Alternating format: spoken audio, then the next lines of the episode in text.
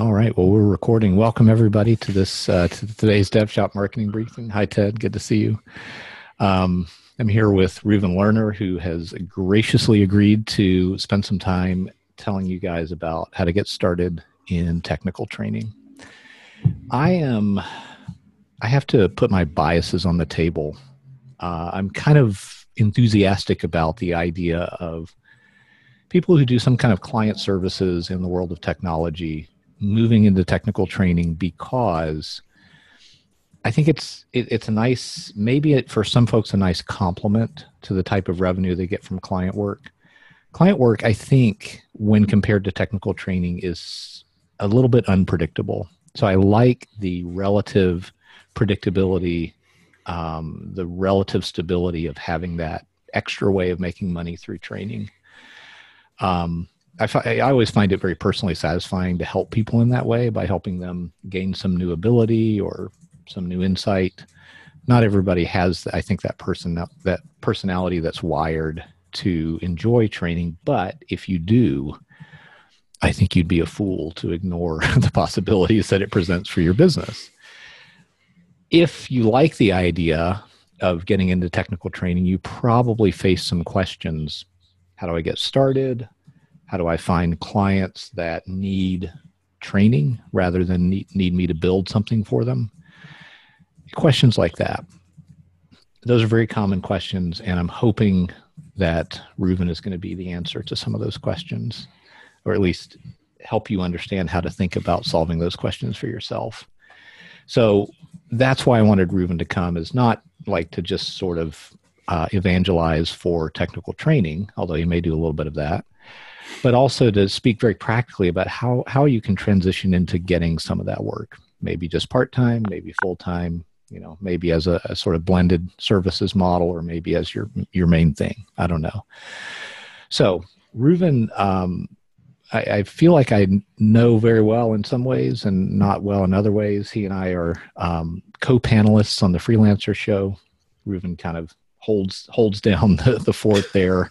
Um, and um, so we know each other through that. And I've just I've seen Reuven move from generalist, self-employed software developer might be the best description into developing a really strong um, business, I think, anyway, uh, around delivering training. So he's made that transition.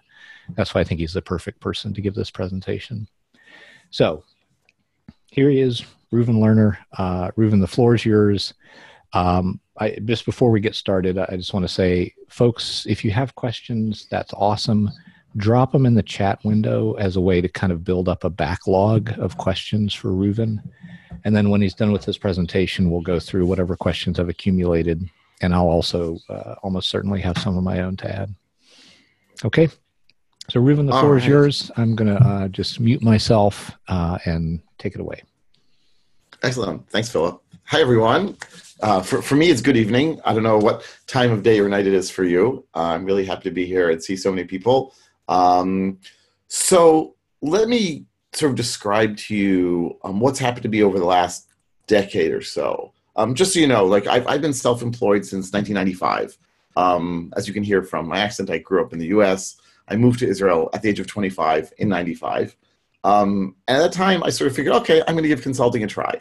I honestly had no idea what consultants did. I just knew this was a way to sort of make more money. You could do it in software. And I figured I had this nice safety net that at that time the Israeli high tech economy was starting to expand. The worst case scenario was I would get a real job. Um, and I was especially lucky that my employers at the time, at Time Warner in New York, excuse me, they said, Oh, you think of consulting? We'll be your first clients when you get to Israel. So I arrived here with a nice, uh, cushy client that I could rely on for some work. Um, and things have had all sorts of ups and downs in my career. I can tell you that though, whereas say even 10 years ago, 15 years into my consulting work, I was mostly doing development. I was saying to people, um, I was literally saying to people, I will use lots of different kinds of languages and lots of different kinds of technologies to help you because I want to help you. And really, I, will learn it all because I can do all sorts of things to you and I was really struggling to sometimes like some months were gangbusters and some months were bad, very strong like uh, you know feast or famine. Um, fast forward for, for today, Um, I'm now making way, way, way more money than I did back then. I am booked, I kid you not, every day through October 2018. Um, I mean, there's some holes in there, um, but they're on purpose, like the summer of next year, where I haven't scheduled things yet, so we can figure out when my kids are going to be in camp and scouts, and we'll do family vacations and so forth. Um, so, literally, when a company calls me up now, I say, well, either someone will cancel or I can schedule in for October, November of next year. Um, and there's sort of a stunned silence on the phone. But you know what? That stunned silence was mine for a long time when this started happening to me. And companies are willing to pay, they're willing to pay in advance. And I become so much more specialized than I was back then. That if back then I would say, whatever language, I'll learn it, whatever technology, I'll learn it. Um, I am now known as, at least in Israel and certain companies, um, elsewhere as well, as like the Python training guy um, you want to do Python, you want to do intro, you want to do advanced, you want to do data science in Python, or things that relate to that, that is my thing. Um, and it has been a sea change for my work, a sea change in my life. Um, greater satisfaction, greater income, greater predictability. It's basically been greater on all fronts. Um, and this is all due to the fact that I have made a transition to training. I would say at this point, 95% of my work is training, some some percentage like that in a given month, well, this week, let's take this week for instance, I taught one day at ARM and I taught four days of virtual class online for Cisco in Europe. Um, and I'm basically booked like five days a week. I go out and I teach eight hours a day. Now, not everyone wants to do that. Not everyone can do that. Not everyone's as insane as I am to do that. Um, but the market is there in many, many technologies, and it takes time to transition into it. It takes time to do it, but it's extremely satisfying both as a business and personally. Um, just to sort of, I'll, I'll tell you, Uh, like it's not unusual for me to then have repeat sales, and I'll talk about this more in a little bit to clients. And when I'm at the cafeteria, or even if I'm just sort of hanging around there, someone will come up to me and say, "Reuven, I took your class two months ago, and it changed the way that I'm able to do my work." Right? Like it doesn't get better than that.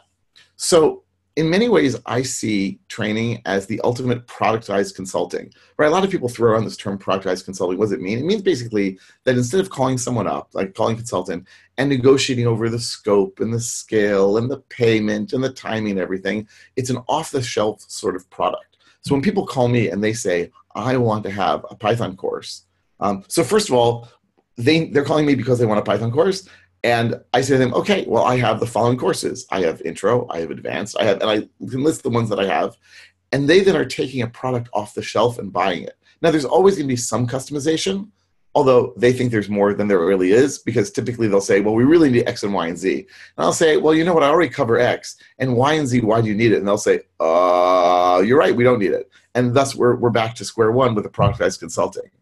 Um, so it means I then have very predictable products that I'm offering. It means I can improve those products. And as I improve them, then I'm basically just improving the offering. Like it's like new and improved breakfast cereal, except you know, has a higher price point.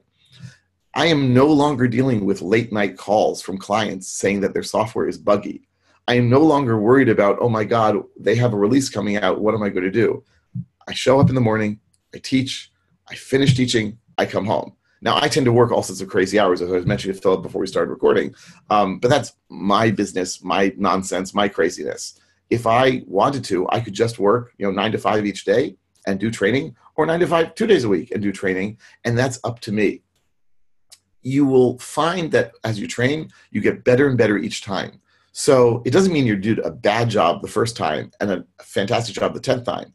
Um, I often make the analogy to stand-up comedians where or like a one man play where you go and you give your act and you see the reactions and you adjust and the next time you improve the act and so over time it's getting better and better and i know for a fact that how i teach and what i teach is better now than it was a year ago which means that people are more likely to be satisfied more likely to recommend me and indeed one of the great things about training is you have lots of upsells lots of repeat sales if a company likes what you do well they probably have more employees and they're going to want you to do it again and again and again um, and they'll call you back and they'll say, Do you have any other courses you can offer for us? So I started with Intro Python with many companies, and then they wanted another course. So I developed Advanced Python. And then I found that Intro Python was really too advanced for some people because they didn't have a programming background. So I gave them Intro to Python for non-programmers. And then I found many people were coming for data science and you know analytics. So I created data science and machine learning in Python. And I found that people want to do text processing. So I have regular expressions. And then I have Yeah, I have at least two or three other courses also, one for system administrators, so forth, that sort of grew out of this constellation, um, which also demonstrates something that Philip often says, which is, if you specialize, aren't you going to be bored?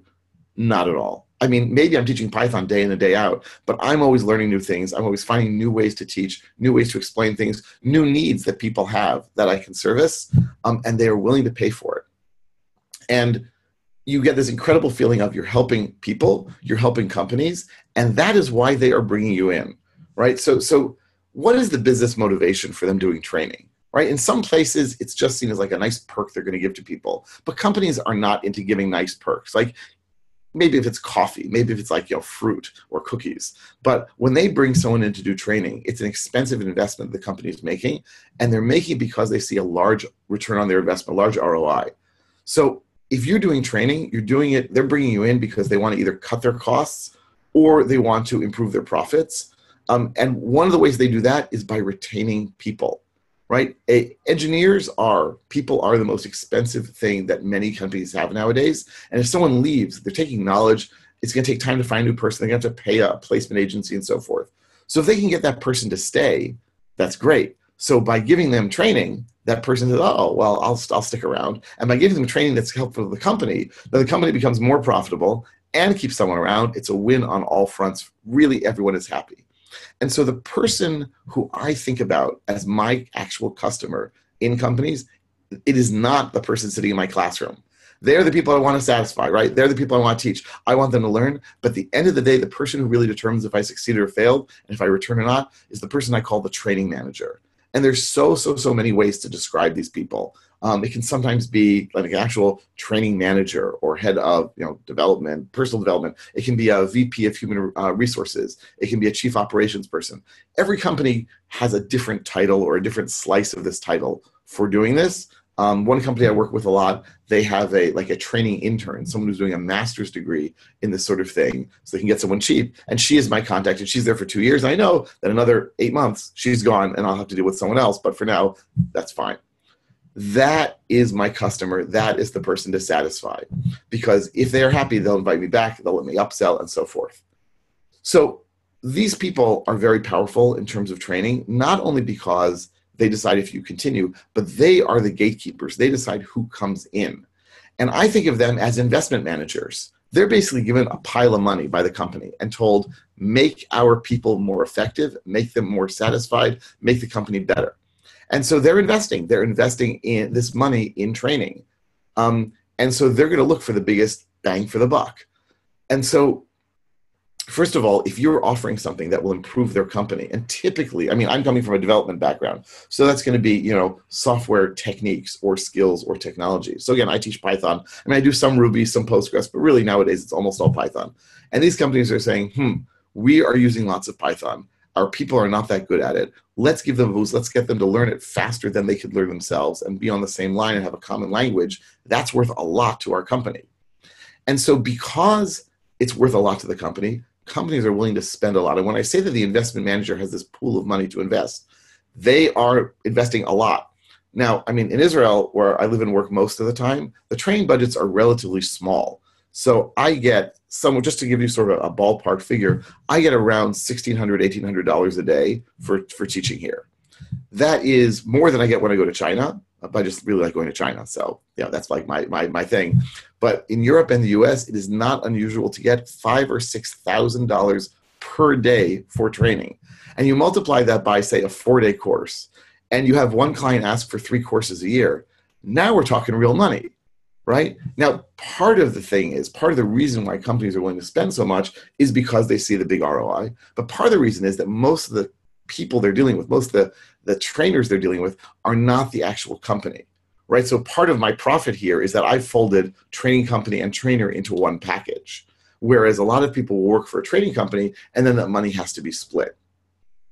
So this is really nice and lucrative, right? This is fun you are not up late nights worrying about bugs.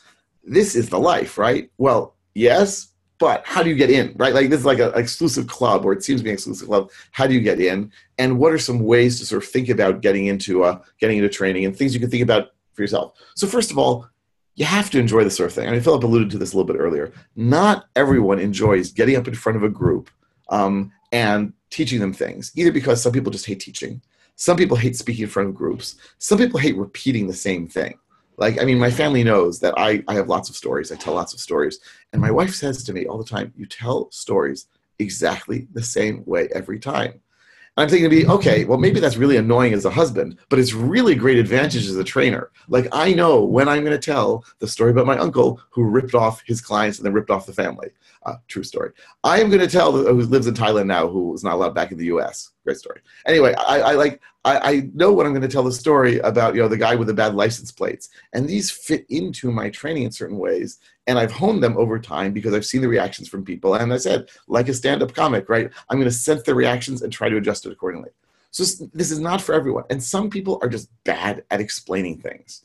Um, I mean, I, I, did a PhD. Uh, other another long story, another long uh, long uh, piece of my life. But I did a PhD in what's called learning sciences, which is a combination of computer science and cognitive science and design for educational work. Um, I was in like the nerd research group, so so like we were doing software stuff, um, but it was all related to education. And one of the things we learned in, in grad school was there's a difference between content knowledge and pedagogical content knowledge. You can be the world's greatest authority on a technology and stink to high heaven at explaining it. And indeed, that describes probably some of your university professors. That describes some of the you know uber nerds that you know they might be really, really smart. This is not a reflection of their smartness. They don't know how to translate that information into something that other people, like laymen, will understand or newcomers will understand. And moreover, they don't care. Um, like it's just not an interest to them. So you have to be interested in that. And you have to be interested always in like what are new ways to explain things, better ways to explain things. I'm constantly trying to think of new metaphors that I can use that will make things more understandable. And to me, that's a, a fun challenge.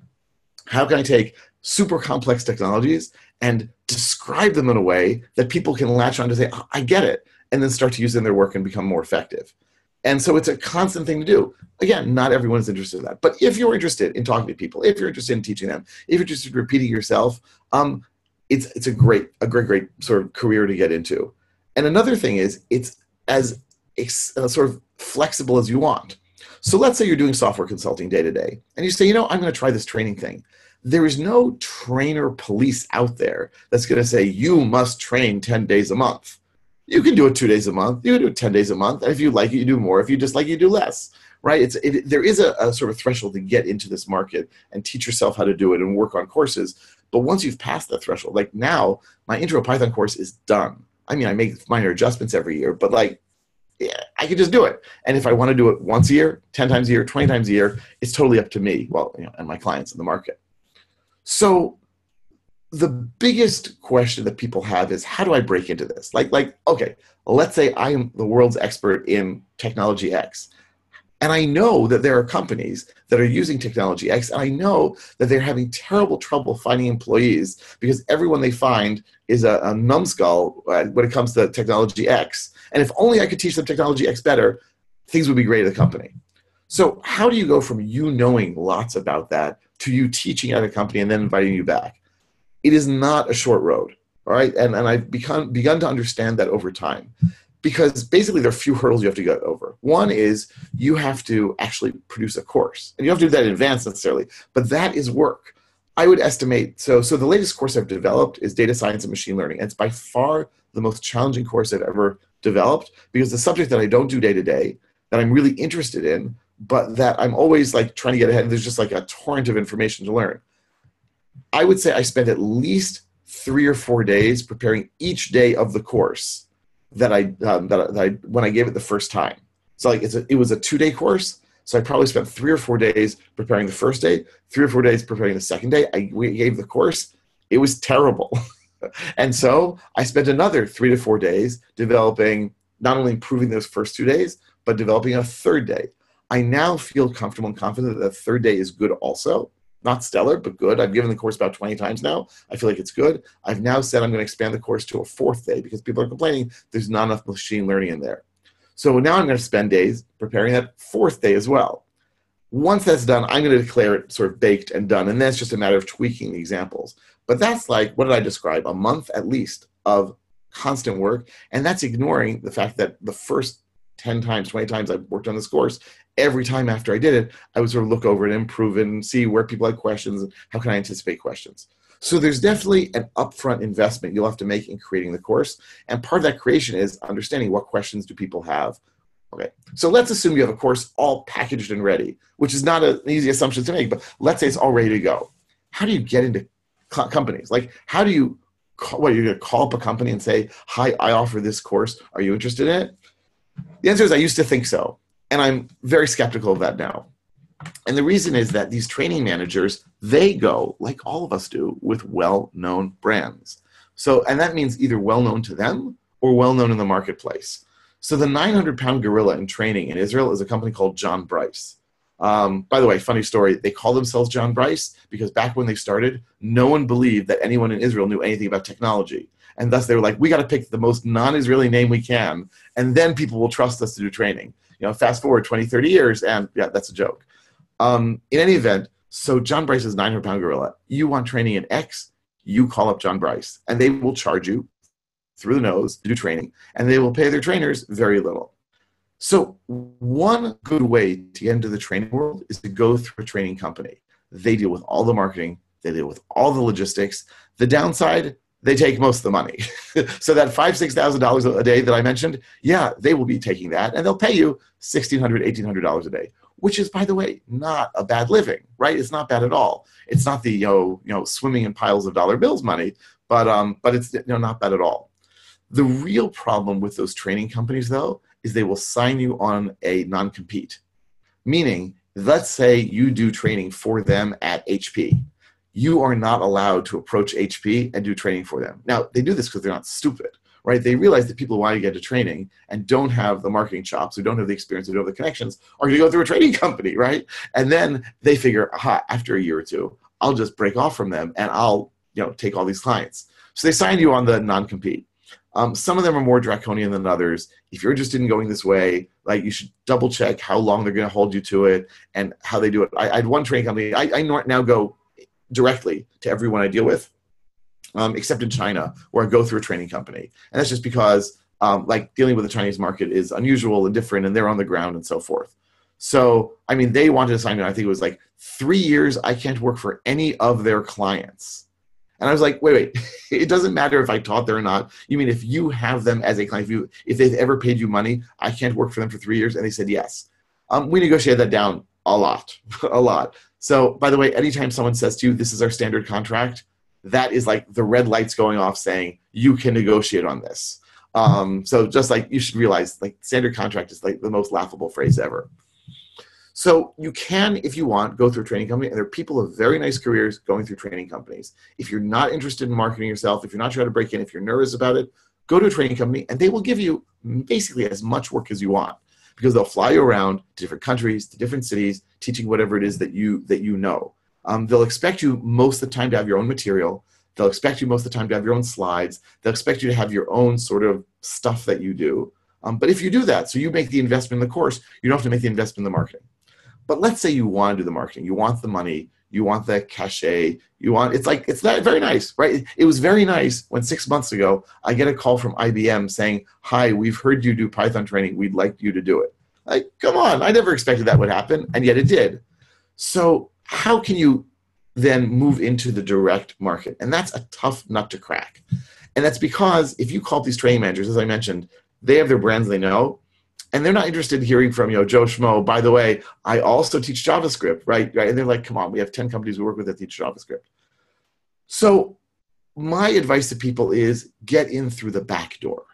Meaning, you want someone on the inside to go to the training manager and say, Joe Schmo is the guy we want um, to do training in JavaScript.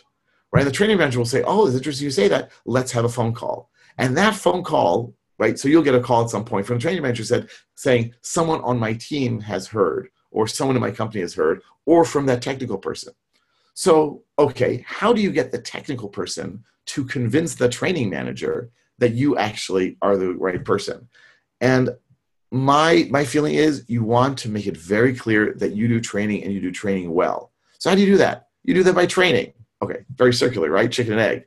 Well, you do it by doing webinars, right? If you do even free webinars online, you're going to attract people and they're going to find out, oh, this guy actually can train. Moreover, you then have videos that you can store and you can show to people, look, this is how I train.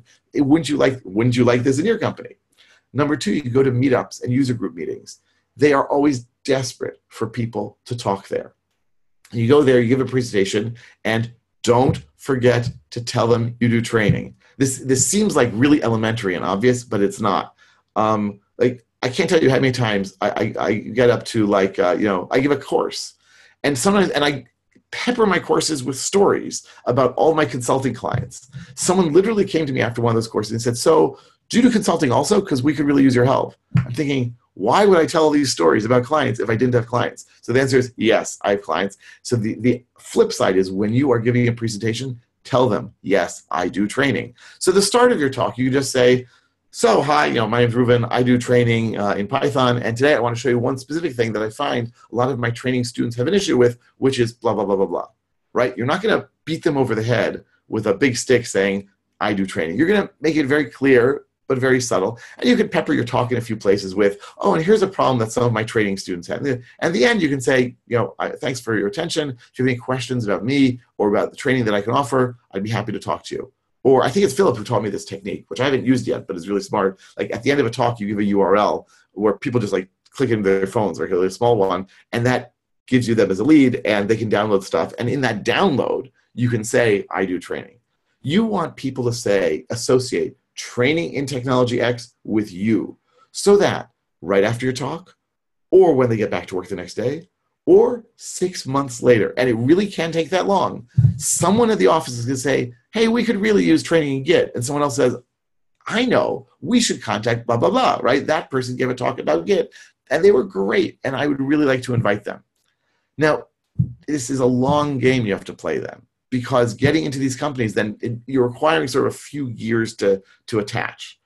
A shorter way to do that is to talk to people you know in the company, right? If you have contacts at a company, I was just talking to someone uh, uh, over the last few months who uh, says he has contacts in many banks where he lives. Like he lives in an area with a lot of large banking companies, and he has a lot of contacts there. And he said so he can talk to people there, um, and they can get him in. That is great. Definitely do that.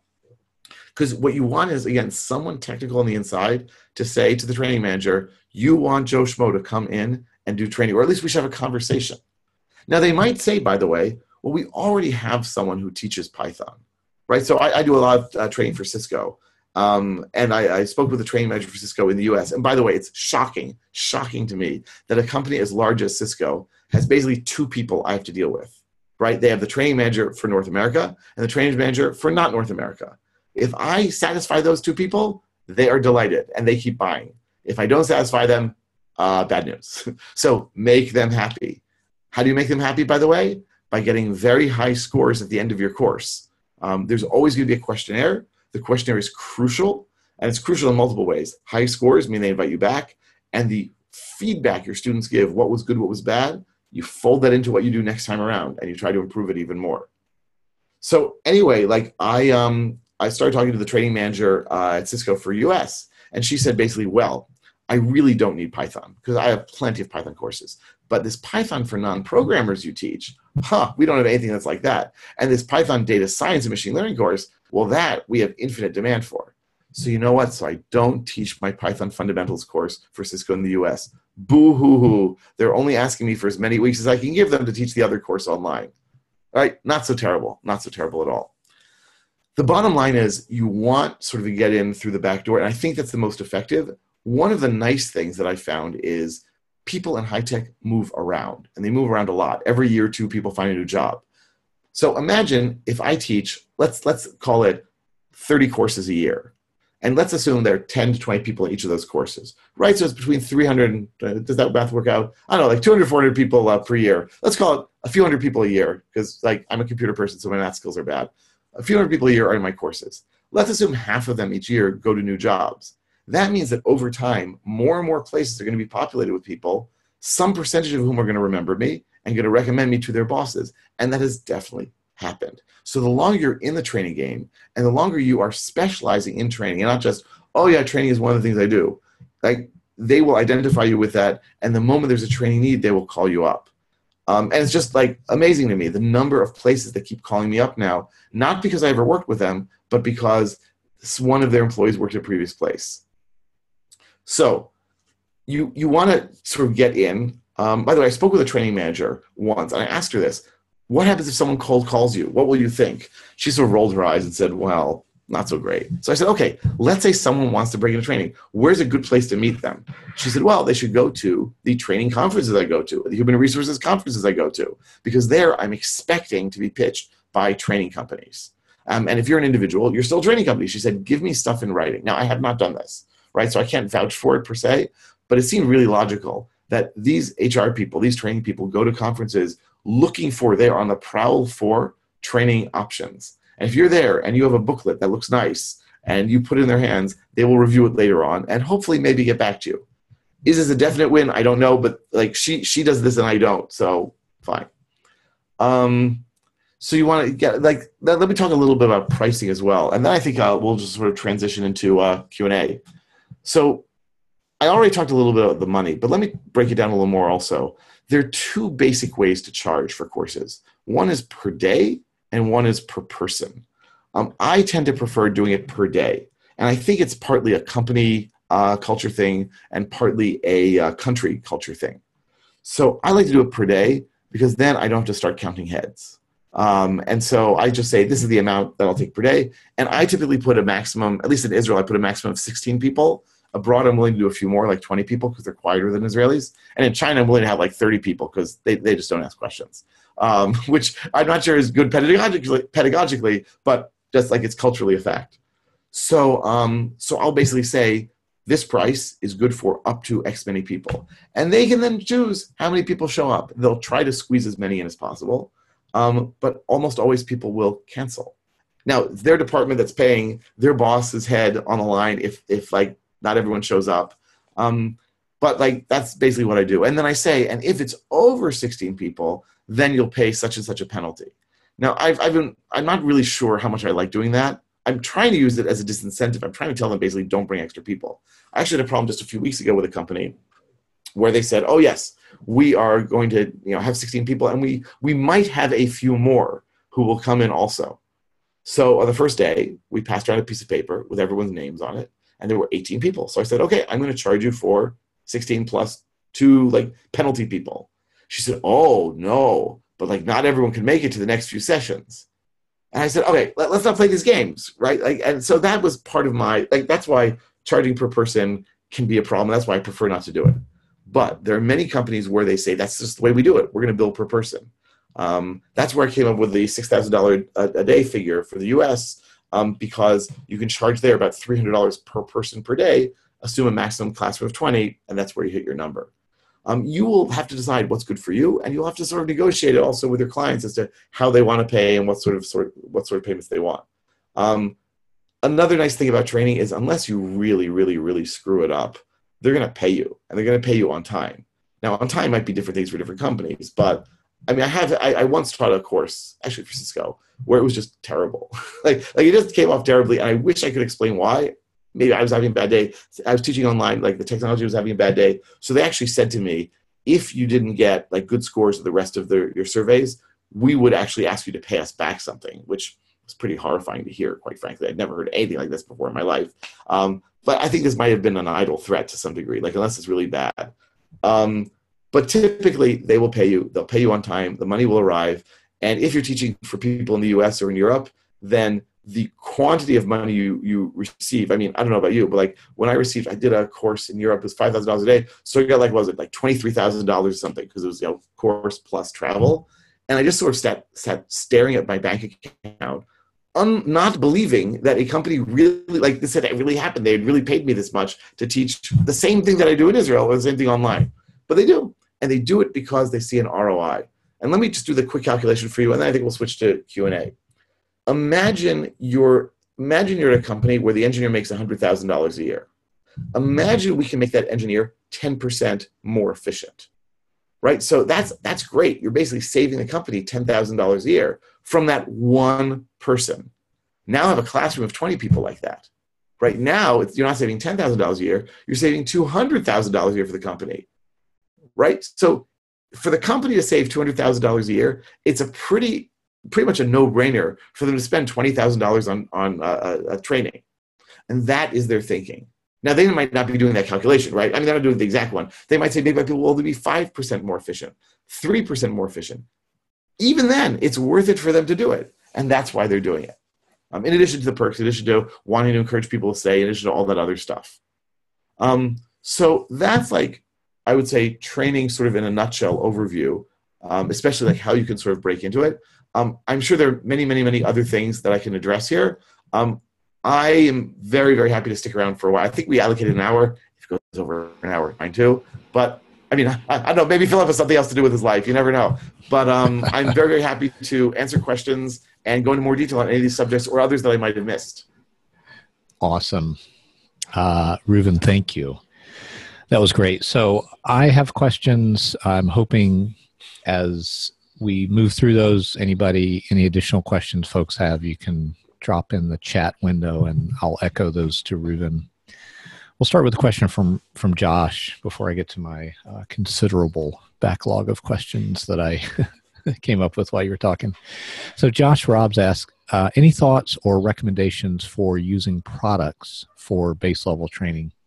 And by the way, Josh, if you want to, uh, you know, patch in your video and have some back and forth with Reuven and I, that would be just fine. What do you think about that, Reuven? So what, what do you mean by that? Oh, you mean like info products, like, like books or other such things? That's what I would guess. Uh, Josh, feel free to clarify if we're off base here. But um, yeah, how do you see maybe products fitting into this idea that you're going to help, you know, deliver training services? Do you do you see a role for products? Are they sort of lead generation for your services, or they, are they complementary, or do they give you marketing reach, et cetera, et cetera?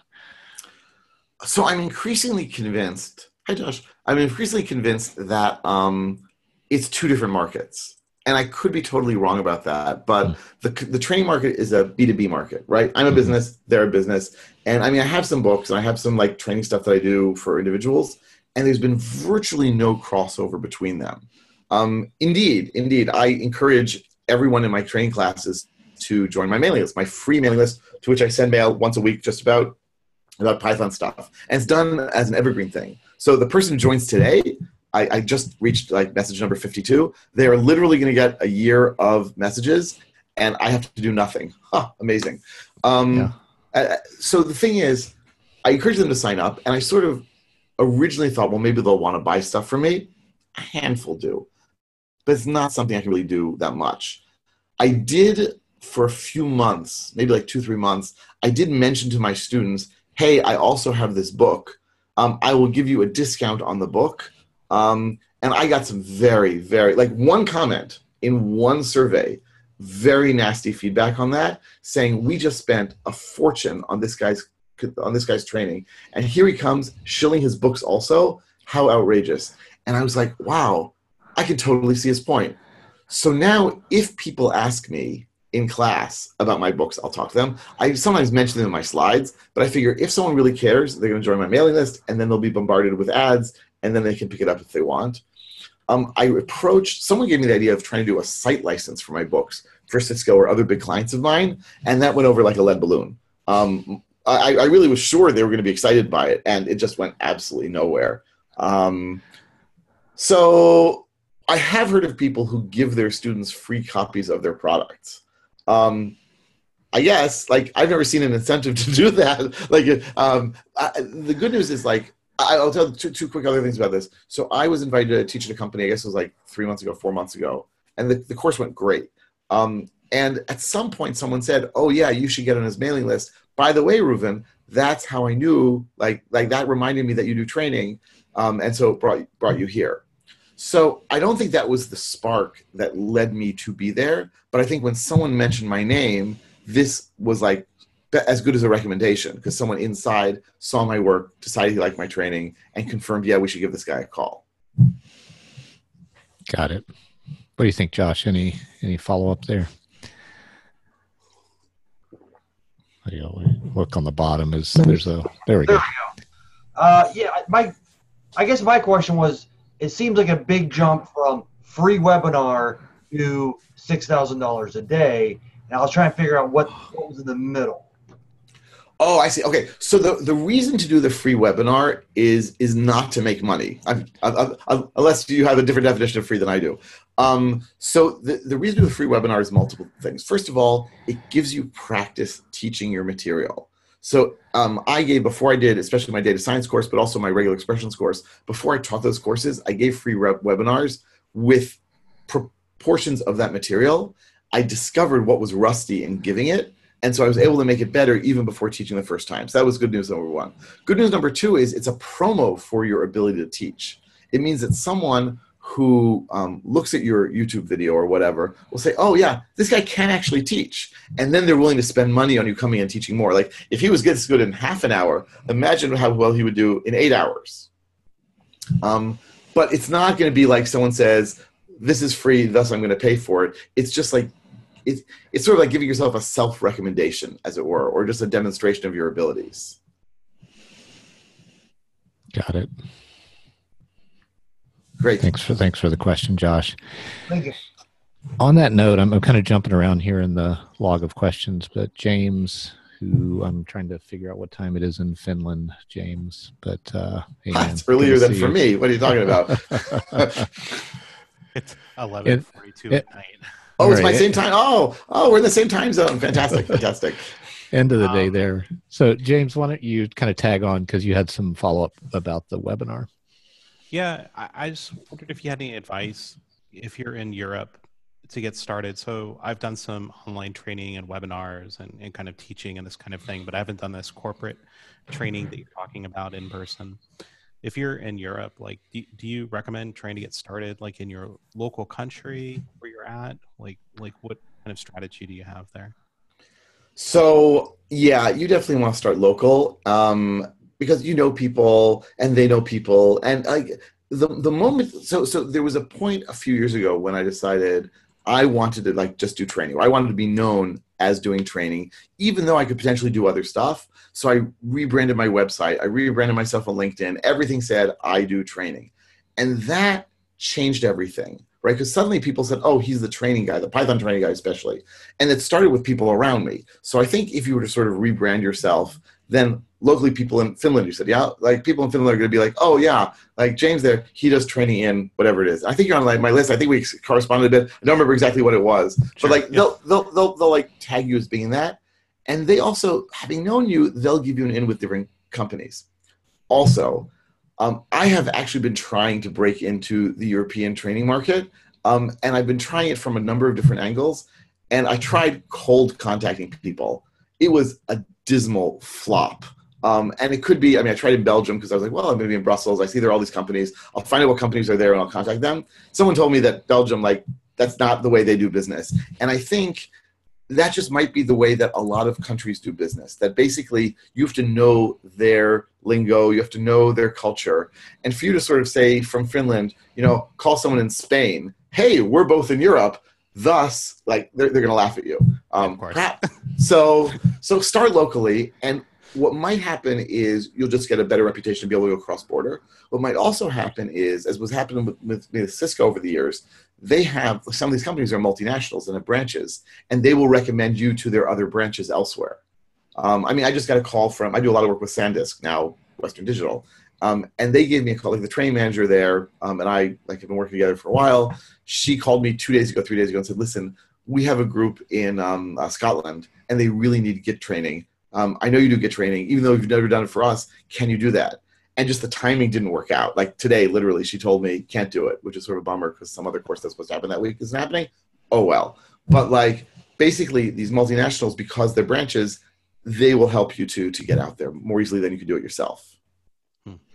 You know, I had one other question. I know you talked a little bit about a webinar. Like if you know for example, you're trying to start in Finland, like like how does a webinar play into that? Is that just to try and expand your reach and, and get in front of the right kind of technical people? It's kind of teaching to the doers and then hoping that they kind of push you up the line. Kind of it's it's everything. It's like both that that people will view you and say, "Oh yeah, this guy does training." It's also for yourself to feel more comfortable presenting the material. You will feel as you're presenting, "Wow, topic A, I nailed it. Topic B, oh my god i got to go back and retool that and better do it a free webinar where like people can't complain about the price um, or you can edit the video to only include the good stuff uh, than to do it at a company where they're paying you um, how many companies will see your webinar and then invite you to train i'm guessing the number is relatively small um, but it, you can again you can sort of point it to a growing list of things and once you've given the webinar then you can go present at a user group meeting and there the people will be interested in the training uh, for sure Sure. Okay. Thank you. sure Thanks for the question, James. So Ivan asks about payment. I was curious about this too. Um, can you get paid up front? Here's this question specifically. How often do you get paid ahead of time versus after? And in cases where you do get paid after, what's that, you know, length of time before you before the money shows up? Um, and do you request a deposit up front? so i am timid about this stuff Mhm. and thus i don't require i don't expect payment up front i don't expect a deposit up front um, maybe if i were more aggressive i could ask for it and they would give it to me but excuse me but um, i haven't ever done that.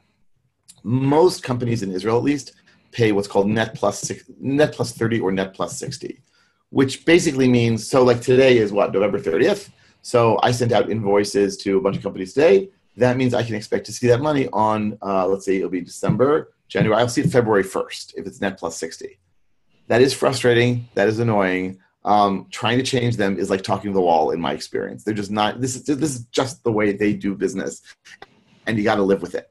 Now there are exceptions. There are exceptions. So i had a company where i was teaching a four day course and i should also mention scheduling. This is a little off topic but like different countries have different cultures with scheduling. In israel they hate doing several days in a row. Hate hate hate it. They say what? I'm going to take my people out of work for four days in a row? Are you crazy? They have work to do. Whereas elsewhere they're like what why would we spread it ac- across multiple weeks? Of course we want to have concentrated learning. Hmm. so so i was on like the third sunday sunday's a regular work day in israel uh, our weekend is friday saturday. So i was on the third sunday of a four uh, day course and they said to me so give us your payment information. I was like oh okay fine. And they paid me literally before i had done the fourth uh, fourth day. This was shocking to me. I did not expect it in any way shape or form but i was clearly very happy. Another client um, paid me like I sent them the invoice that evening, and my invoices now have a PayPal link on them. They paid via PayPal. I mean, it's a multinational corporation. Why they were doing that, I don't know, but they did. But most companies are going to pay net plus 30, net plus 60. There's sometimes negotiating room. So there's one company I work with where, um, uh, I mean, James and other people who are in Europe might might sort of identify with this more, where there's something called a tax invoice, where basically as soon as I send out this tax invoice, I owe the VAT, which is sort of like American sales tax in some ways. Um, so basically, what this company said was, you send us the tax invoice, and then we'll pay you 60 days later. I was like, wait, wait, wait. That means I'm on the hook for the taxes 60 days before you pay me.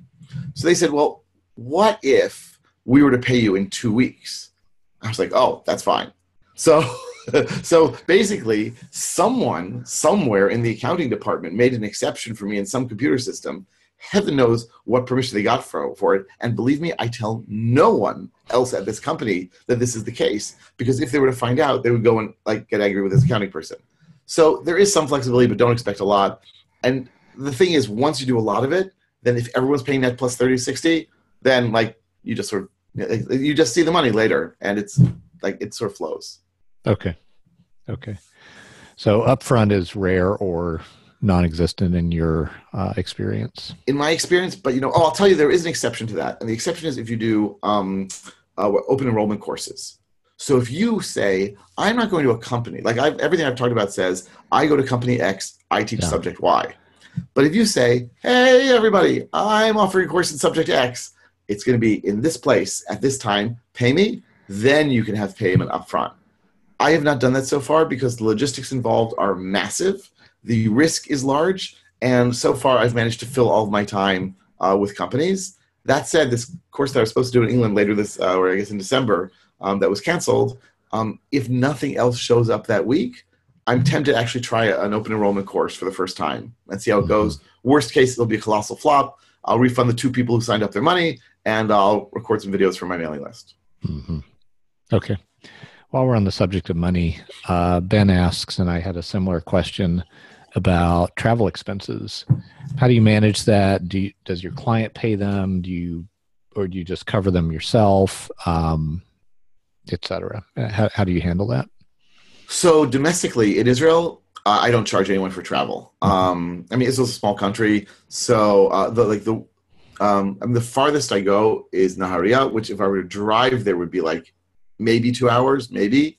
Um, I typically take the train and then I take either a bus or a taxi from the train station to the client. So it's like three and a half hours in each direction.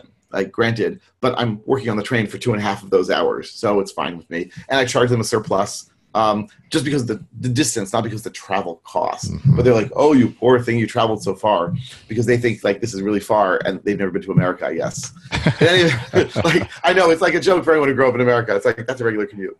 Um, but in terms of actually, uh, and, and usually I'll ask them for uh, parking if I drive my car. Mm-hmm. Uh, like my wife, my wife and I, we have one car, and so like whoever has the car that day, sometimes I'll drive. So I'll ask them for parking, and they'll almost always give me free parking there. Mm-hmm. Um, traveling abroad is a different story altogether, um, and there are different ways to handle it. One is so when I go to China, um, I'm going through a training company, and they handle it all. So um, I tell them I like to fly on Turkish, lots of points of Turkish, and I really like the airline. So I uh, approve the hotels that I'm in but typically it's hotels I've been in before because I've been to like Beijing and Shanghai. I've been to a whole lot of times, so I know where I want to be.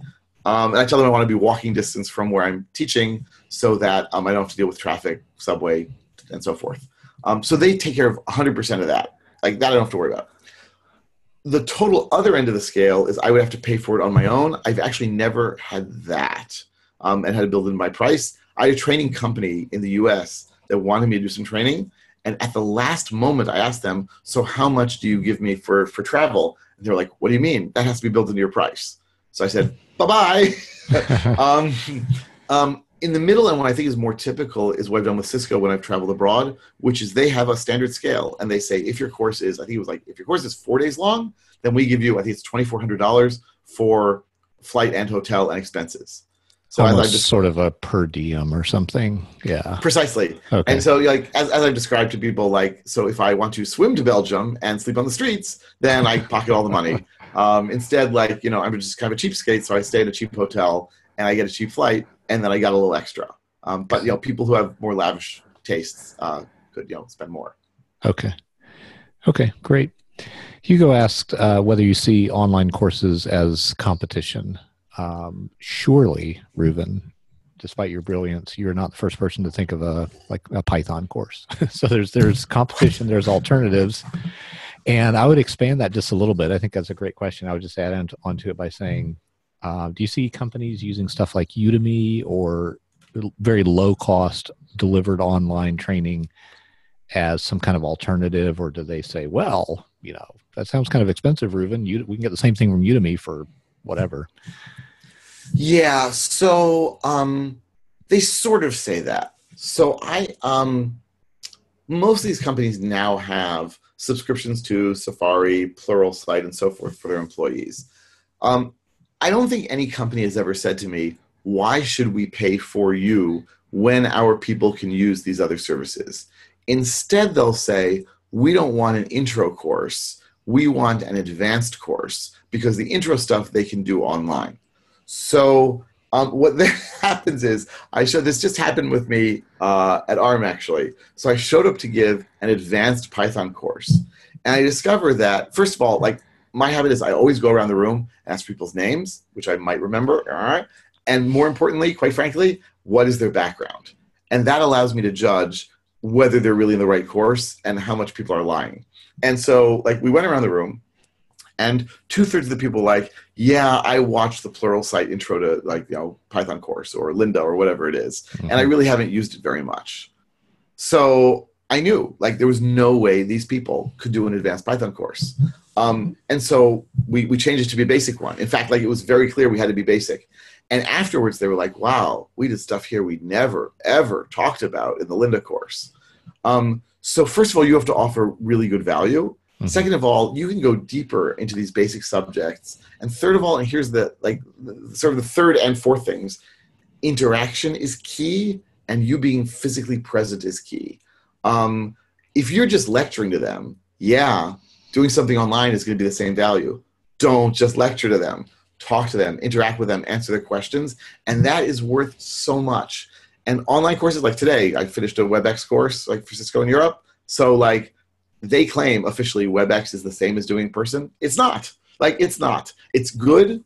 It's even pretty good, but there's a way bigger value in being there in person. Like when people have bugs, I can go to their computer and debug it with them. I don't have to say, well, paste it into the chat.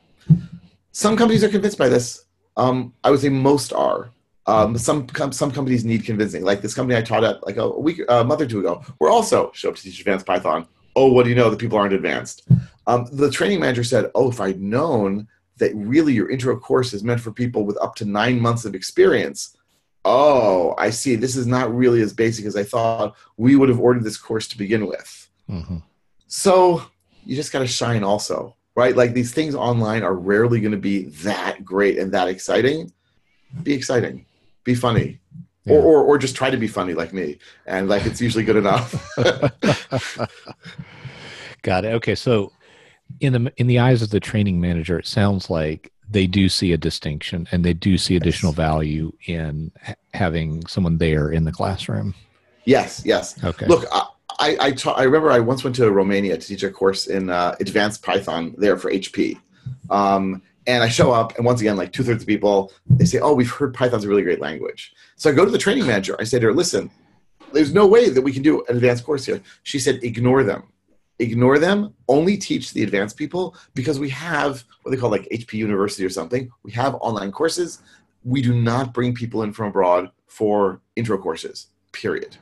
Ah, Um, and by the oh, oh, the flip the flip side of that, oh, this is like so going to China, everything is fun in China. Um, so always, always, always there. We have to call it advanced Python because once again, they don't bring people from abroad for basic courses. And always, three quarters of the people say, "I've heard Python's a nice, la- nice language." So we just do the very Chinese thing, which is we lie. We call the Okay. advanced Python course, and I give them the basic Python course, and everyone turns out happy.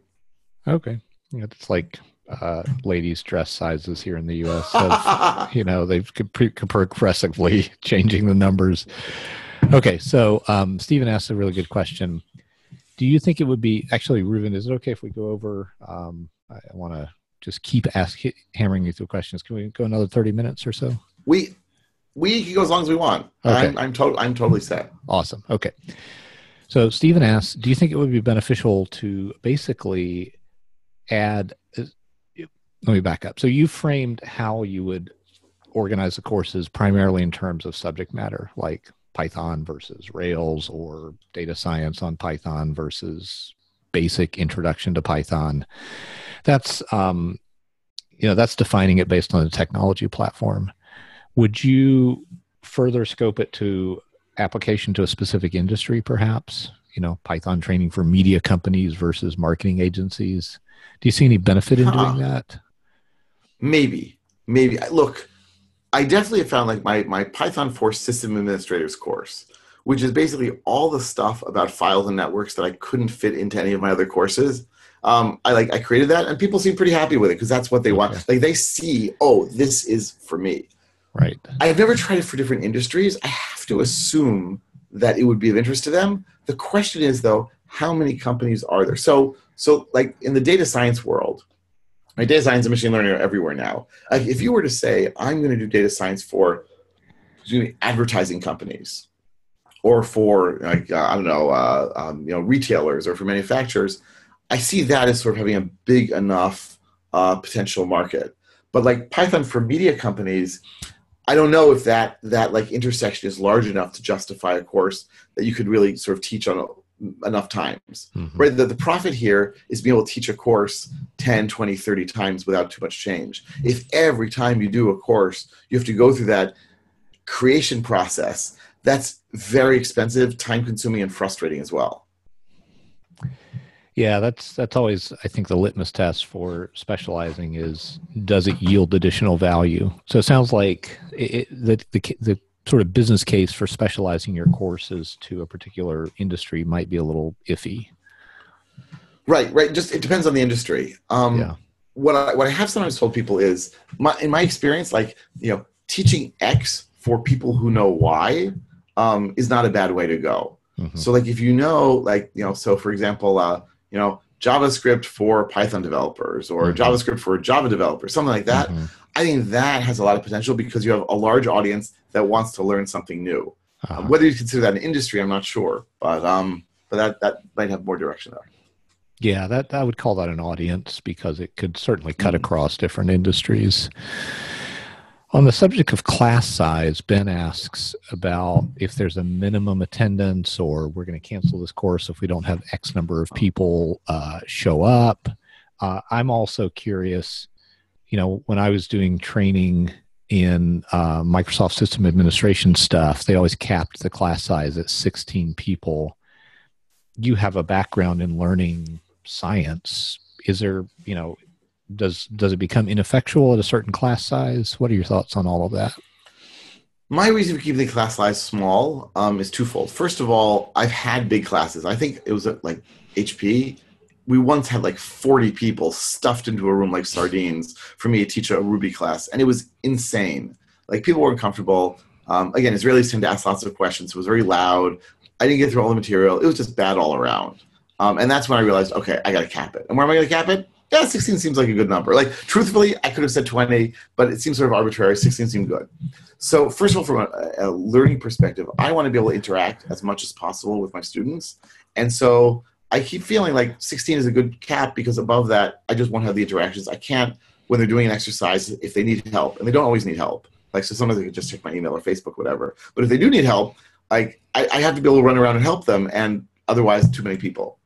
Um, there's also there's a business reason to cap it as well which is if they can stuff as many people into a room as they want then they will do that. And then you're, you're going to have fewer classes. And so when i say maximum of 16 so sandisk they're like well we have another 16 people want a course. We'll just have to open another course. I think to myself right that's why my schedule is full through next year because you know how many courses you're going to want. Um, so so it's it's it's good for business. Um, Right. In terms of minimums so if you charge a daily rate you want to set a maximum and the company wants to set a minimum. If you're charging a per person rate it's swapped where you're going to want to set a minimum and they're going to want to set a maximum. So i mean cisco typically has a minimum of like six seven people per class. That below that they'll just cancel it. And the, the rule is if they cancel with less than two weeks to go they pay me 50% that has literally never happened because they're really on top of things. But there were some other companies, Apple for one, where I said to them, "So I'm coming tomorrow to teach, right?" And they said, "Oh no." this was before I learned to put a cancellation policy in my proposals.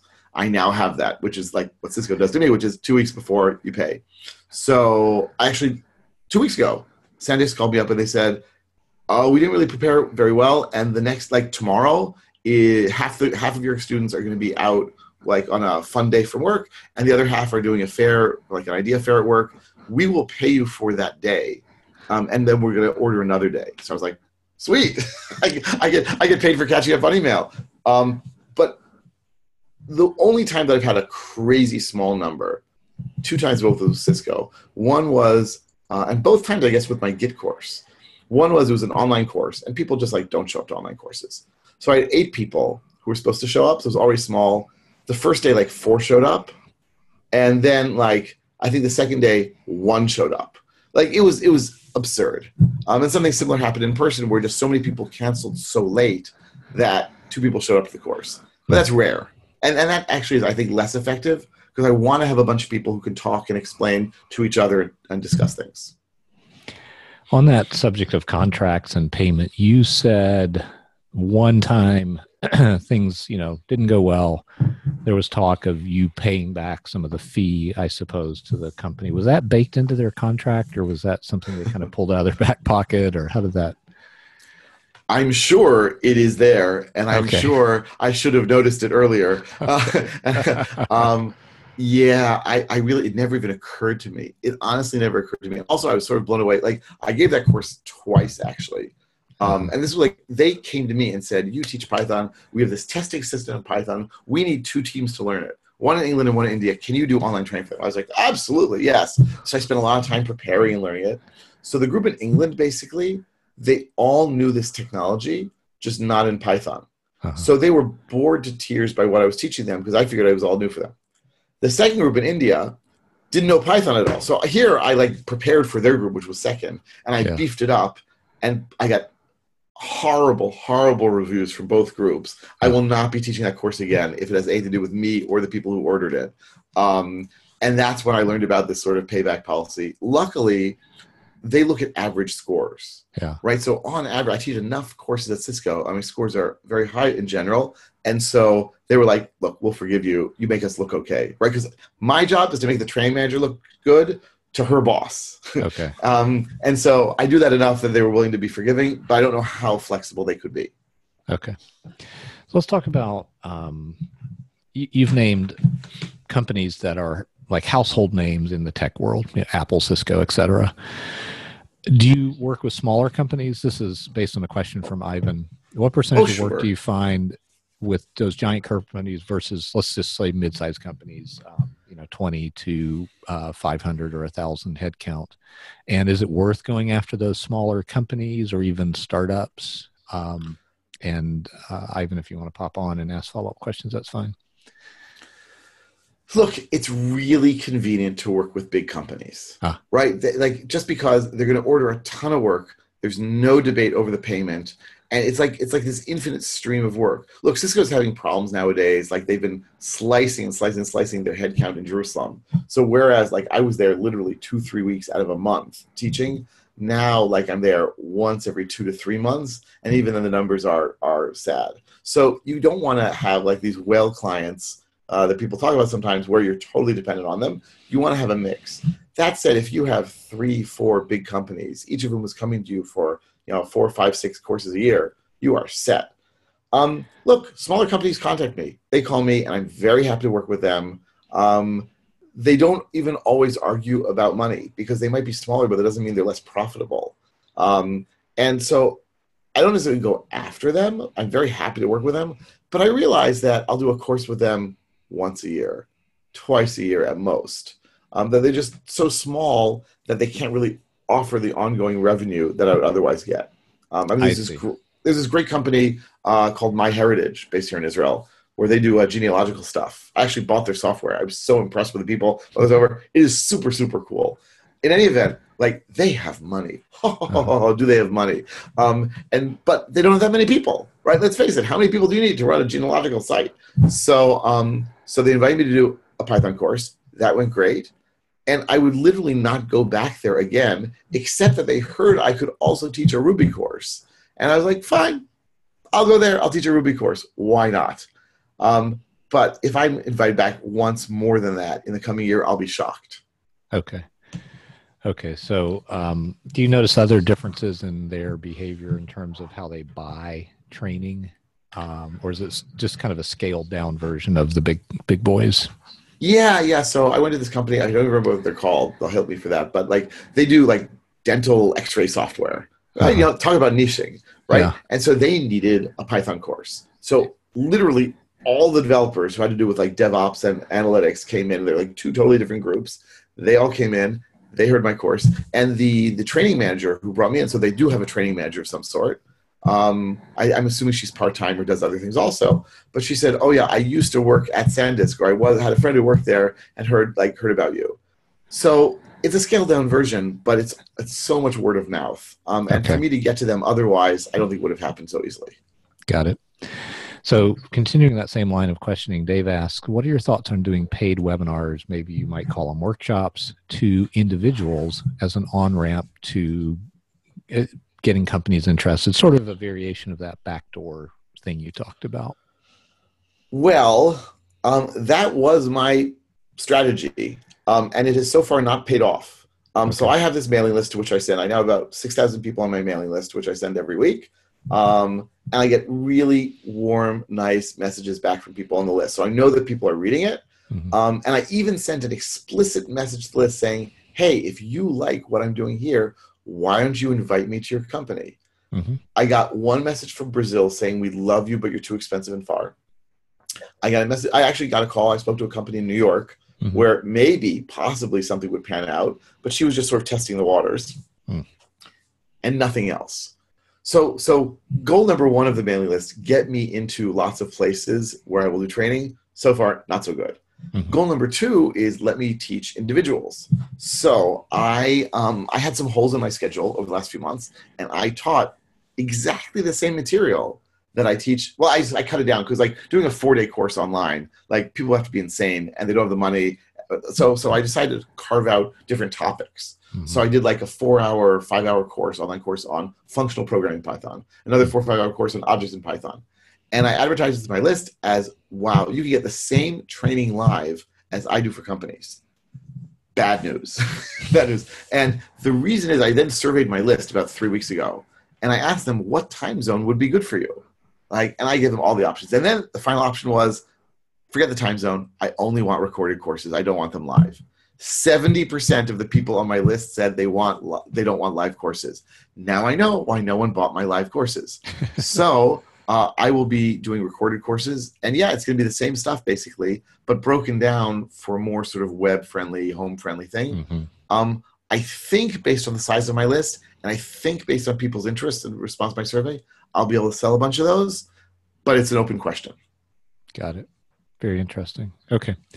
I haven't asked about contract stuff. I think we touched on that enough that it's it's probably a pretty good answer to that. Um, sounds like you have a contract in place every time there's.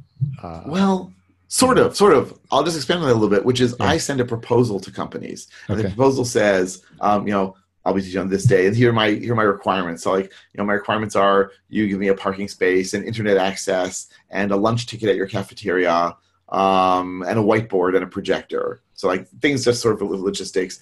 And if you cancel two weeks in advance, so that's a proposal. That's not a Mhm. contract. mhm. Um, and then they send me a purchase order. And a purchase order is basically them giving me a contract saying, "Yeah, we agree to pay you." So, and that's all I do. Like, I, I don't have, I don't, I don't have to then deal with contracts and negotiation, and all that other stuff, as I did with development. It just like goes out the window. Oh, nice. And that's even the case with with your big household name companies.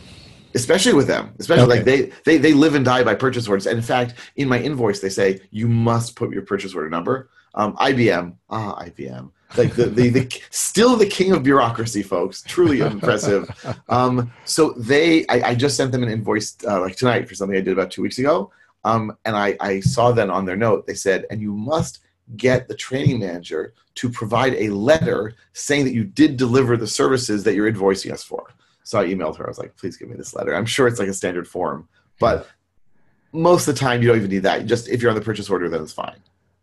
Great. Okay. So uh, I think we touched on Ben's question, which was something about would you deliver the same content online versus uh, in person? But I think we can. I, I've got maybe one or two kind of follow up questions there. So you've mentioned a couple not great things about. Uh, you said WebEx training, which is essentially what you something like this, right? Yeah. People not showing up, difficulty with you know actually being helpful for people versus being present in person. So, I mean, is that basically what you've learned that the online training sucks and you want to do it in person, or what have you learned about that? Look, so I think online training is inferior to in-person training, hmm um, but I don't think it's inherently bad. Yeah. Um, look, the fact is, you know, I taught this course over the last four days, and people seem to get a lot out of it. And but like, you have to be more sort of active, alive. Um, if you are just showing slides, like it's like you know, when I was in elementary school and we still had film pro- film strip projectors, like beep, show the next slide. If you're doing that, you are putting the people to sleep, and or they're just going to be checking Facebook the whole time and ignoring you. Okay. Um, if you make it interactive, if you give them lots of exercises, if you ask them, check if they have questions, and so forth, all the time, you can make the online experience good, maybe even very good, but it's not going to be outstanding. Okay. Okay. Great. Uh, Dave asks, you mentioned exercises. How much of of the class do you spend lecturing versus letting people work on their own? This kind of relates to a conversation you uh, you and I have had on the freelancer show. Um, I've noticed every time I've approached some kind of training situation, I will try to pack too much in in terms of content because there's this anxiety of like, oh, what if they don't learn enough? What if I don't ha- deliver enough value? Whatever. So, can you talk about what you've seen in terms of that?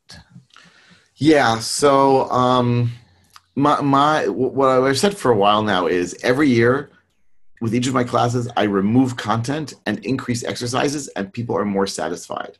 And I was shocked by this because I also I was like, I mean, I, I, remember looking back at one of my syllabi from my intro Python class. It was only three days, and it is like, you got to be kidding me! I could not possibly, possibly have been serious in offering this many topics in this few this little time. It was just like what was the, what was the ratio? Was it like twice as much content or three? I mean, I'm guessing it... three to four times as much content as I do okay. now. Like wow. three or four times as many topics. Yeah. Um, some of which I've removed entirely from my Python classes. Yeah. Like so, I, I broke out an entire two day course in regular expressions, right? And I, I included this like an hour in my intro Python course. Like, come on, how could this possibly be useful to someone? Um, so increase exercises, decrease content, um, and the more I do that, the more satisfied people are. Now you clearly need to talk. You clearly need to lecture. You clearly need to introduce topics and things.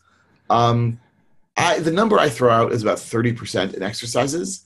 Um, in my intro to Python for non-programmers, it's probably higher. It's definitely higher. I'm guessing it's like 50% exercises. Mm-hmm. Um, and and people want that. They want mm-hmm. to have what I call controlled frustration, um, which is like it's not their work is not depending on it. They know that they're like they're sweating and they're like it's hard, but they're in a classroom environment where they know it's like nothing depends on it, and if they need help, they can get help.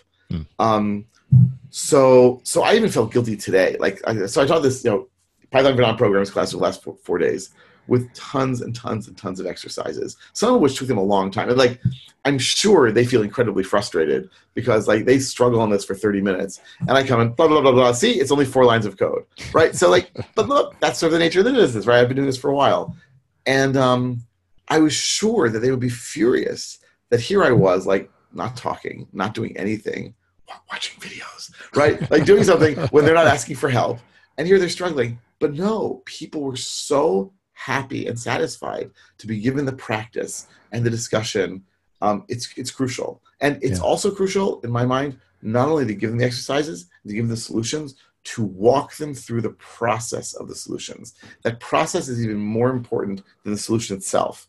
Um, sometimes in the in the education world, we call it a think aloud. Right? Describe to me how you would solve this. Mm. And so I do a think aloud as I solve the exercise each time afterwards. I say, oh, but we could try this, and we could try this, and we could try this. Sometimes I purposely walk into a corner with bugs, and that's so that they will start to internalize that thinking process, which is the best thing they can get out of the course, as far as I'm concerned. Mm. Very nice. So let's talk a little bit about your quote unquote product improvement process um, you you improve all your courses over time. How do you do it? What's i mean what's what's the input? Uh, how how drastic are the changes every time? How, how do you do that part? So there are different kinds of improvements. Um, so sometimes i just see people don't get it. Mm-hmm. like I, I i explain something people don't understand like uh, functional programming is this like set of techniques that are really hard for people to understand. Like there's a reason why they were tried in the 50s and 60s and as soon as objects came around people abandoned functional programming. I mean i think functional programming is beautiful and cool and amazing and i love teaching it but i, I also love the looks on people's faces. It's like you got to be kidding me if this is the way you're trying to do things. Um, and so i i have spent a lot of time trying to think about how to present and how to describe it and sometimes i just hit gold right? Sometimes i just have a phrase, an idea, and I see it works, and then I latch onto it and I use it. Um, whenever I see that people are asking the same question across multiple classes at roughly the same time, I sort of get ahead of them. And like I see it on their faces, like I've answered the question just as they were about to answer it. Um, and that's because I sort of, you got to pay attention to what they're saying, pay attention to what they're asking, pay attention to things they don't care about, right? So there's a part of the whole functional programming thing. I, I would teach all like I teach my intro Python class about Lambda, which mm-hmm. is like how to do anonymous functions. Definitely a cool thing. Definitely not crucial for day to day Python work. So I just dumped it from my intro class and put it in my advanced class. And you know what? This guy didn't fall out. Like fall, fall out, you know, fall, fall down on me. Like people were still happy, and they're happy to have a more compact view of things. So that's one way to improve it. Pay attention to what they're sort of understanding, not understanding. Another way is just not to feel good. Like to feel that it's not working. So if there's something I really want to improve still in my data science class or the machine learning stuff, I need better examples and even more importantly, better exercises. The exercises I give are, I think, good, but they're not over the top, wow, amazing. And because you want to hit that sweet spot of not too hard, not too easy, and interesting. Um, and it's so easy to make them boring or stupid or too hard. Um, and you just keep iterating. Like I'm going to keep. It could be I'll never finish, right? I'm just going to keep trying to find new new exercises, new things that that will will, will be of interest to them. Um, I also say like I just try. Sometimes I try and lark something. So with my Python for non-programmers class, I used to give the same intro to dictionaries, hash tables, hash maps, as I gave everyone else my regular programming course. I realized this was not working. So I tried to break it down. I gave him three different exercises. I was like, wow, this works great. And then I started doing it with my regular Python class. I discovered it worked great there too. So don't be afraid to experiment. The worst case is it won't work, and they're not going to care. Like like one hour out of a four day course, they're not going to remember hold it against you. Mm-hmm. Okay. So let's see got a few questions here. Um, here, here's one that I think is relevant to folks. I, I think some things you have to, you can kind of think about and make a decision about uh, in the abstract, and some things you probably just have to try to know if you're going to like it. Yeah. Um, it's funny you made the connection to stand-up comedy, which I'm sure is a, probably the perfect example of something you could not get better at without doing it. Uh, but even if we leave aside getting better, if someone just wanted to know if they were going to be, if they were going to like doing training and they've never done it before, what would you tell them to do that would be like a little experiment they could do on their own?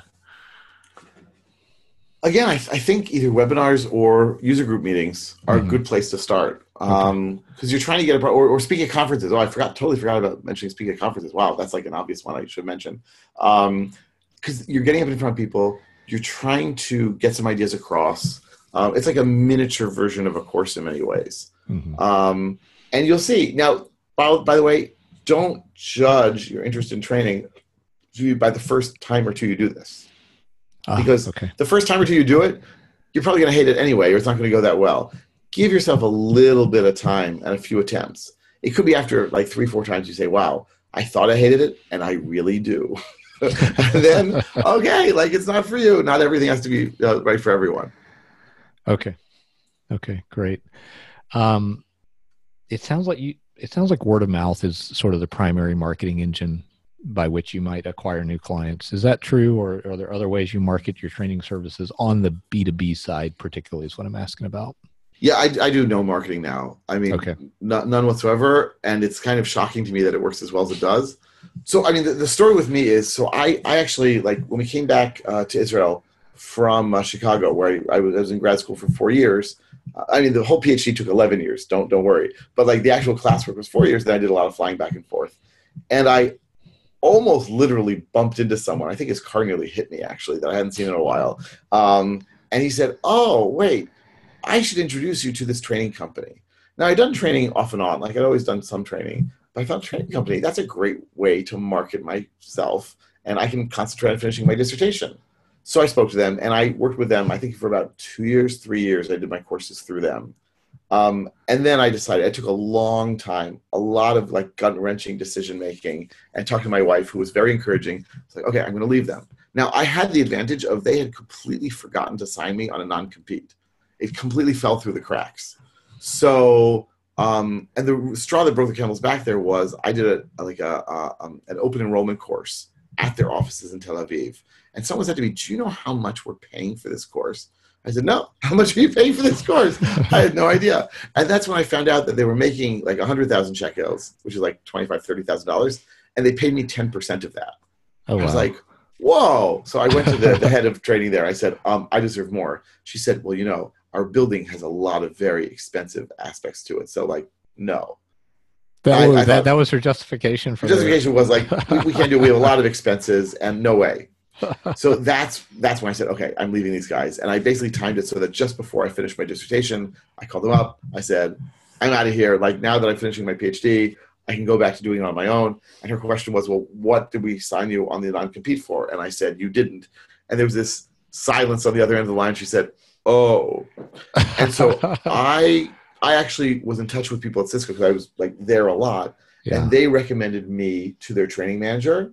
Uh-huh. And that was the old, like that was the close I did to marketing. I got a call from Sandisk like a month later, two months later, and they wanted to know if I was interested in doing a course. I said, "Well, you know, I'm not with John Bryce anymore." And they said, "We know, we've all heard."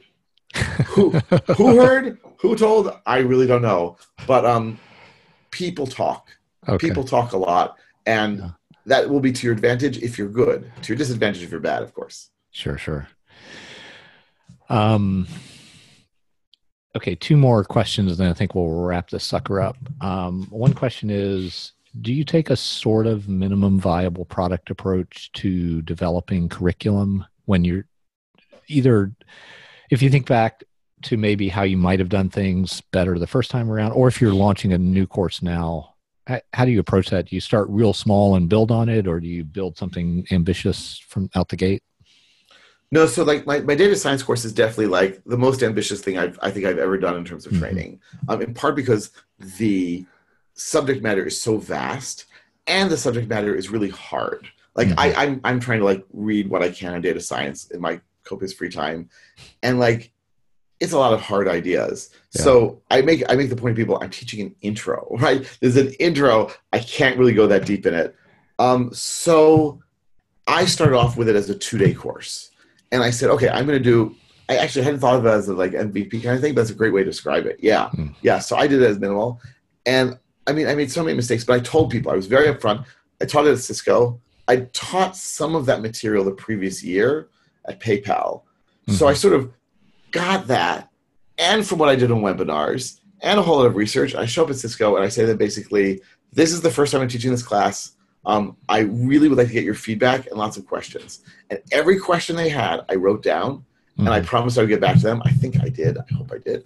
Uh, if not, they're not waiting by like they're, they're not waiting here for me anymore. It's been a few years, but um, but I, I realized there's going to be a lot of rockiness. That between the two days of the course, that night, I more or less pulled an all nighter, looking up questions, trying to figure out things, um, and so then I realized where the holes were in Mhm. that minimum viable product. I said, okay, I got to beef up machine learning. I got to beef up X and Y and Z. I got to get rid of this stuff, which no one cares about. Um, and then I was able to keep iterating. And you just keep iterating. And it's going to be, especially on something new, ambitious that you don't know that well or Mhm. uh, as well, um, you just keep keep iterating. Hmm I just want to point out for folks who may have not noticed it, uh, transparency about what you do and don't know is not going to kill your career if you're at the beginning stages, right? Like you can say to a group, "This is the first time I've done this class," or "I don't know the answer to that. I'll get back to you." Right? I I, I know for me in early on in training that I tried to compensate for that always with disastrous effects rather than just saying, "Look, I don't know. Uh, sorry, but I'll find out." Yes. so so telling people that I this was the first time teaching the course, I think that was a good move in part because I had Cisco's back. Like they basically Yeah. said, we really want this course, and Yeah. they said it takes three times usually before course succeeds. We know it's new. We're, we're with you. Yeah. So I basically had very little lose in telling these students that it was the first time because I knew I had two more chances, and they Yeah. they watched, and the training manager watched and said like didn't watch me teach, but she looked at the score results and she said, okay, I see it's improving. Good for you. It's much better than the first two times. Yeah. Um, in terms of saying that you don't know, I 100% agree. Um, and I tell people explicitly, at least 50% of what I teach is based on questions people have asked me. Mhm. Um, like variable scoping, local variables versus global variables. I never talked about it my first few years in teaching. And then I realized this is really confusing people. I keep seeing people making mistakes on this subject. So I now have a whole section of my course in which I discuss this. And I really think it helps to elucidate things. And if I hadn't like not known how to explain it to people, I would have been stuck. I Mhm. often tell people, "Oh, I don't know the answer to that. That's my homework. I'll get back to you on it tomorrow." Um, and they are super satisfied when I come back and say, "Oh, I ca- I researched this last night, and this is what I found." Very nice. My last question is real tactical. Um, in software development, you have to have a development environment. How much complexity is there in making sure all the students have like a standardized development environment? Or are you using virtual machines, or how do you handle that typically? Uh, poorly. So, um, so I probably should get better at that. What I do now is I have a, a standard document I send out saying we're going to be using, and I still use Python 2 with most of my courses, just because that's what the companies want. Yeah. We're going to be using Python 2.7. Here are installation instructions for your computer to put it on if you don't already have. I want to install this and this and this. If it does not work for you, first day of class, I'll help you out. And I expect the first day during the morning break, usually it's a morning break, afternoon break, and lunch break. Morning break, I sort of go around to people's computers and I help them out.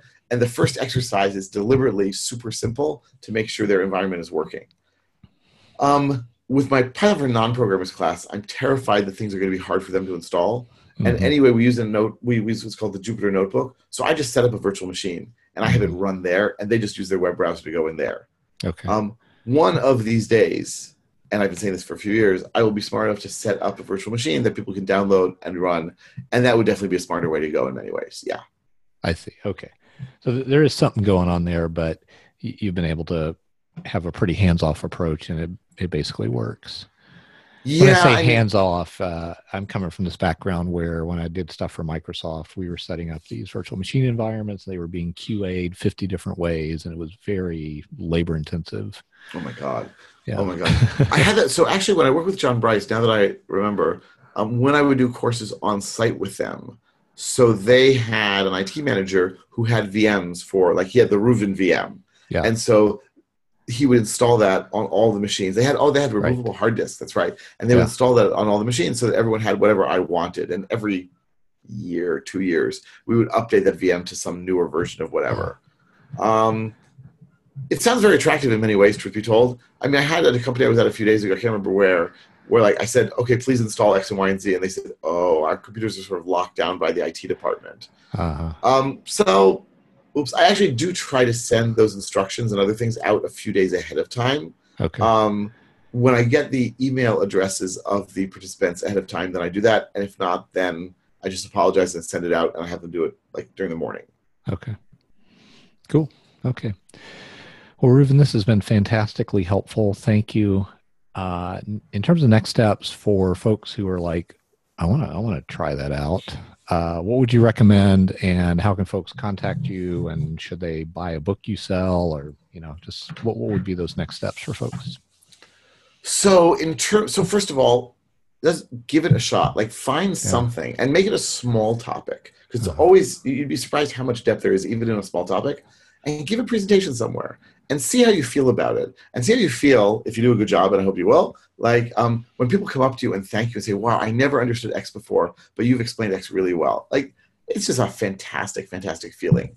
Um, and and then just build on that. Like it's basically turning that feeling and that activity into a larger scale business, right? Monetizing it.